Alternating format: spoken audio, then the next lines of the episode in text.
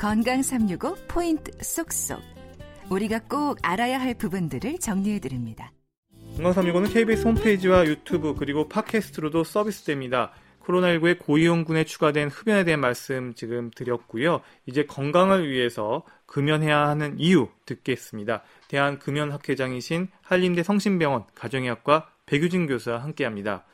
교수님, 그러면 담배, 흡연, 뭐 암, 혈관, 폐질환, 뭐 흡연에 대한 얘기할 때 사실 뭐 좋은 단어가 하나도 없습니다. 없죠. 예, 네. 예. 담배가 건강에 안 좋은 이유, 뭐 밤을 새서 얘기해도 부족하겠죠. 예, 예. 그래서 문제는 이제 담배가 우리가 이제 폐 이렇게 직접적으로 접촉하는 거는 이제 폐라든지 구강이겠죠. 그래서 그쪽에 각종 암이라든지 혹은 뭐 폐질환이 이제 많이 생기지만 이게 몸에 이제 흡수가 되면서 구석구석을 돌아다니거든요.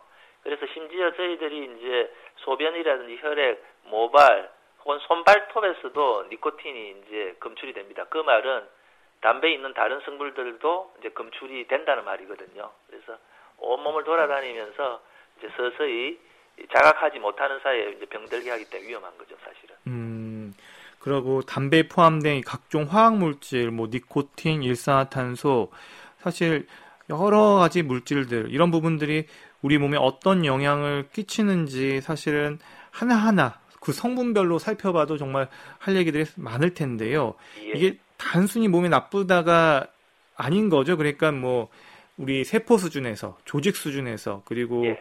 뭐 면역력 관점에서 예. 다 전신적으로 이게 영향을 끼친다 이런 거죠.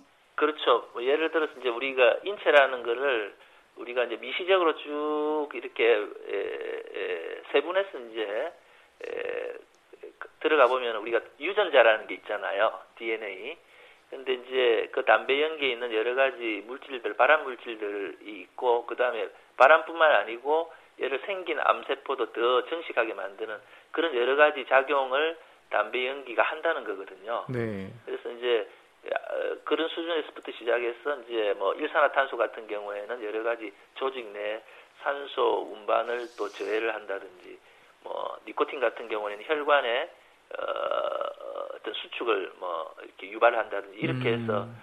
여러 가지 이제 질병을 일으키기 때문에 사실은 어 일반인들이 이 아마 아시면은 아마 깜짝 놀랄 정도일 것 같습니다. 근데 이제 담배를 아 나 담배 나쁜 건 알아 이러지만 사실은 이게 명확하게 에, 그 정도의 어떤 위험성을 직접 인지는 못한 정도거든요. 보통 흡연자들이 음. 직접 흡연한다고 어, 인지했다고 하면 끊을 겁니다. 예를 들어 우리가 이제 손을 불에 넣었으면 따갑 뜨겁다 이러면 느꼈으면 당연히 다음부터는 이제 손에 손을 불에 넣지는 않겠죠. 근데 음. 이제 담배 피는 분들은 그 정도로는 느끼지 않기 때문에 직접적으로 음. 예, 그런 것들이 우리 이제 전문가들하고 일반 대중들하고의 인식에 이제 괴리가 있다. 음. 그리고 그 괴리를 누가 파고드느냐 하면 이제 담배 회사들이 여러 가지 홍보 이런 걸 통해서 이제 파고들거든요. 네. 예, 그래서 이제 문제가 되는 것이죠. 음. 그러면 이제 흡연자들 중에는 사실 금연 결심 뭐 대부분 한 번쯤은 결심까지는 다들 하지 않나 싶은데요. 예. 그런데도 끊지 못하는 이유 예. 중독이겠죠? 그렇죠. 근데 이제 그 중독의 가장 중심되는 물질이 니코틴이거든요. 네. 예, 우리가 많이 들어왔죠. 근데 우리가 이제 니코틴, 니코틴 하니까 일반적으로 그냥 동일한 니코틴이라고 생각을 하는데 이제 담배 제조 회사들은 이제 중독성 니코틴의 중독성을 가지고 사실 이건 중정도를 만들기 위한 여러 가지 연구 작업들을 하거든요. 네. 그래서 이게 일반 니코틴이라고 생각하시면 안 돼요. 음. 훨씬 중정도, 어, 중독이 심하게 만든 니코틴입니다. 당연히 이제 담배 회사는 기존 소비자들을 이제 잃지 않기 위해서 자기 제품을 계속 사용하게 만들기 위해서 그런 어떤 여러 가지 기술을 쓰는 거죠, 사실은. 음. 그게 이제 한 가지가 있고요. 그 다음 또 하나는 사람이 이제 계속 어떤 행동을 반복을 하면은 그런 행동에 대한 어떤 어, 의존성이 생깁니다. 예를 들어서 내가 뭐 식사를 한번 하고 하고 난 뒤에 매일 커피를 한 잔씩 했다고 하면은 음. 그게 한 달 정도 하고 나면은 커피를 안 하러 가면 좀 이상하거든요, 사실은. 그렇죠. 음. 예. 그런 심리 행동적 행동 그두 가지가 있죠. 니코틴이라는 물질 중독과 심리 행동적 의존 그두 음. 개가 담배는 교묘히 이렇게 연결이 돼 있기 때문에 굉장히 끊기 어려운 거죠. 음. 근데 의지가 강하면 그걸 끊을 네. 수 있습니까? 그러니까 이제 의지라는 부분은 어떤 부분이냐면요. 개인 의지로 할 수 있는 부분은 이 우리가 심리 행동적 의존은 개인 의지로 변화를 시켜야 됩니다. 음. 그런데 이제 그런 부분은 의지가 들어가죠. 하지만 니코틴 물질 중독이잖아요. 네. 이 부분은 사실은 의지와 아무 상관이 없죠. 왜냐하면은 우리가 소금을 먹고 난 뒤에 내가 짜지 않다.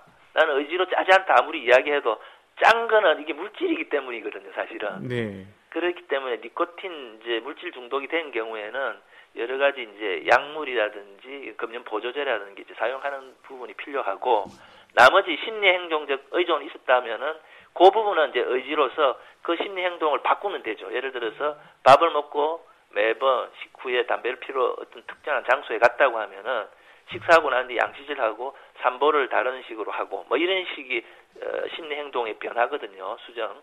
그래서 근데 그런 부분들은 의지로 할 수 있는 부분이 있죠. 음. 그러면 그 금연의 실패를 거듭한다는 건 그만큼 니코틴 의존도가 높다는 의미가 아닐까 싶기도 한데요. 그렇죠. 금단 현상을 이기지 못하는 건 거죠. 예. 근데 이제 금단 증상은 아까 말씀드렸다시피 니코틴 물질 중독에 의한 게 제일 크거든요. 처음에는. 그래서 금단 증상은 이제 초기에 보통 금연, 그러니까 니코틴을 끊었을 때 초기에 한 1, 2주 굉장히 이제 심하게 나타난다고 돼 있기 때문에 이런 경우에는 약물을 좀 중점적으로 투여를 하면은 금연 약물이나 금연 보조제를 어, 금단 증상을 많이 누그러뜨릴 수 있죠. 하지만 이제 심리 행동적인 어떤 의존이 있었다. 이 부분은 자기가 변화를 시켜야 되는 거거든요. 그래서 이거는 이제 상담이라든지 자기가 어떤 전략을 짜가지고 그런 행동을 다른 행동을 바꾸는 게 이제 필요한 거죠. 그것을 우리가 행동요법이라고 하는 거죠. 그래서 우리가 약물요법과 행동요법 두 개를 다 적용을 시켜야 됩니다. 음, 그러면 그런데도 불구하고 이제 금연에 도전하고 실패하고 도전하고 실패하고 계속 이렇게 반복하는 경우들도 있는데요. 그래도 안 하는 것보단 이렇게 어, 끊었다 피웠다를 반복하는 게 그래도 조금 더 나을까요? 아, 이제, 그거는 이제, 그 담배를 이제 끊은 게 실제적으로 내가 좀 진지하게 의도를 가지고 금연을 했다. 어, 그래도 실패를 하는 경우가 거의 한 뭐 90%가 넘, 넘거든요. 이제 첫 이제 금연 시도에서. 그런데 우리가 이제 소위 말해서 금연에 실, 성공한 분들, 과거 흡연자가 되겠죠. 과거 흡연자들을 한번 우리가 인터뷰를 해보면은 대부분이 금연을 한 서너 번 실패하고 난 뒤에 성공을 했다고 합니다. 음. 그래서 일단은 도전하고 또 도전하고 도전하는 것이 굉장히 이제 필요하고요. 하지만 이게 이제 너무 뭐라고 할까 좀 진지하지 않게 음. 뭐 어, 한번 그냥 한번 해볼까 이 정도로는 조금 부족하고 실제로 좀 진지하게 내가 금연을 했는데 또 실패하고 거기서 좀 배우고 또 다시 한 6개월이나 1년 뒤에 또 어, 어, 시도를 해보고 이러면은 한 서너 번에 분명히 끊습니다. 음. 네, 대부분이 그렇게 끊었고요. 그 다음에 예를 들어서 그러면 1년 담배를 끊었다가 1년 후에 담배를 핀다. 조금 더 많이 피는 경우도 있긴 있습니다. 있지만은 1년 정도 금연을 했을 때 사실 건강이 회복이 되겠죠. 네. 그러니까 결국에는 이게 반복을 하는 게 안 좋다고 생각하는 분들이 왜 그런지는 모르겠는데 아마 어, 다시 담배를 필때 담배 피우는 이제 개비량이라든지 이런 게 더 증가했을 수는 있어요. 있는데 사실은 이제 담배를 다시 피는 이유가 보면은 그 당시에 스트레스가 굉장히 심했다든지 뭐 이런 게 있을 수 있거든요. 그래서 이제 그런 것 때문에 안 좋다고 아마 생각을 하지 않느냐 이런 생각이 들고 금연 기간이 뭐 있으면 있을수록 뭐 건강에는 뭐 당연히 우리가 그거는 뭐 수학적인 거니까 어 좋겠죠 건강에는. 네. 그러면요. 담배는 한 번에 끊어야 합니까? 아니면 천천히 그래도 조금씩 줄여가는 게 좋습니까? 예, 뭐 그 부분도 굉장히 이제 뭐 연구자들에 따라 다르고 그다음 시도한 사람에 따라 다 다르고 이런데 일단은 이제 우리가 어 연구 결과를 보면요. 단번에 끊는 게 금연 성공률이 높다고 되어 있습니다. 네. 하지만 이게 이제 사람에 따라서 이게 단번에 끊을 수 있는 사람이 또 따로 있거든요. 음. 그리고 단번에 못 끊는 사람들은 대부분이 에, 뭐냐면은 조금 오랫동안 담배를 장기적으로 피우신 분 그리고 하루에 두 갑, 세 갑, 네 갑 이렇게 하루에 피우는 담배량이 많은 사람을 갑자기 내일 당장 끊으라. 이거는 굉장히 이제 어려운 일입니다. 맞아요. 그건 뭐냐면 이제 심리 행정적인 어떤 입장에서 보면은 단번에 탁 끊는 게 이제 필요하지만 그게 굉장히 어려운 사람도 굉장히 많다. 그럴 경우에는 줄여서 끊는 것도 하나의 방법이 될 수는 있다. 끊는 것 자체가 중요하니까요. 네. 다만 조금씩 줄여서 끊을 때 이게 그냥 쭉 아무런 뭐 뭐라고 할까 어, 계획도 없이 늘어지게 이렇게 아 내가 줄여가면서 끊어야지 이렇게 해서는 안 되고 계획을 세워서 몇 뭐 한 4주 동안에 내가 절반을 줄인다. 다음 4주 동안에는 또 절반을 줄인다. 그러면 벌써 75%준 거거든요. 그리고 마지막 3주째 완전히 끊, 어, 어, 세 달째 끊겠다든지 이런 어떤 어, 계획된 어떤 어, 줄인 이런 어떤 방법이 이제 필요하다는 거죠. 그냥 아 내가 조금 줄이면서 한번 해보지 이거는 사실은 어, 자기 스스로에게 어떤 어, 다짐하는 그런 맹세 이런 게 조금 의지 이런 게 적기 때문에 음, 실패할 확률이 높죠. 네 그렇군요.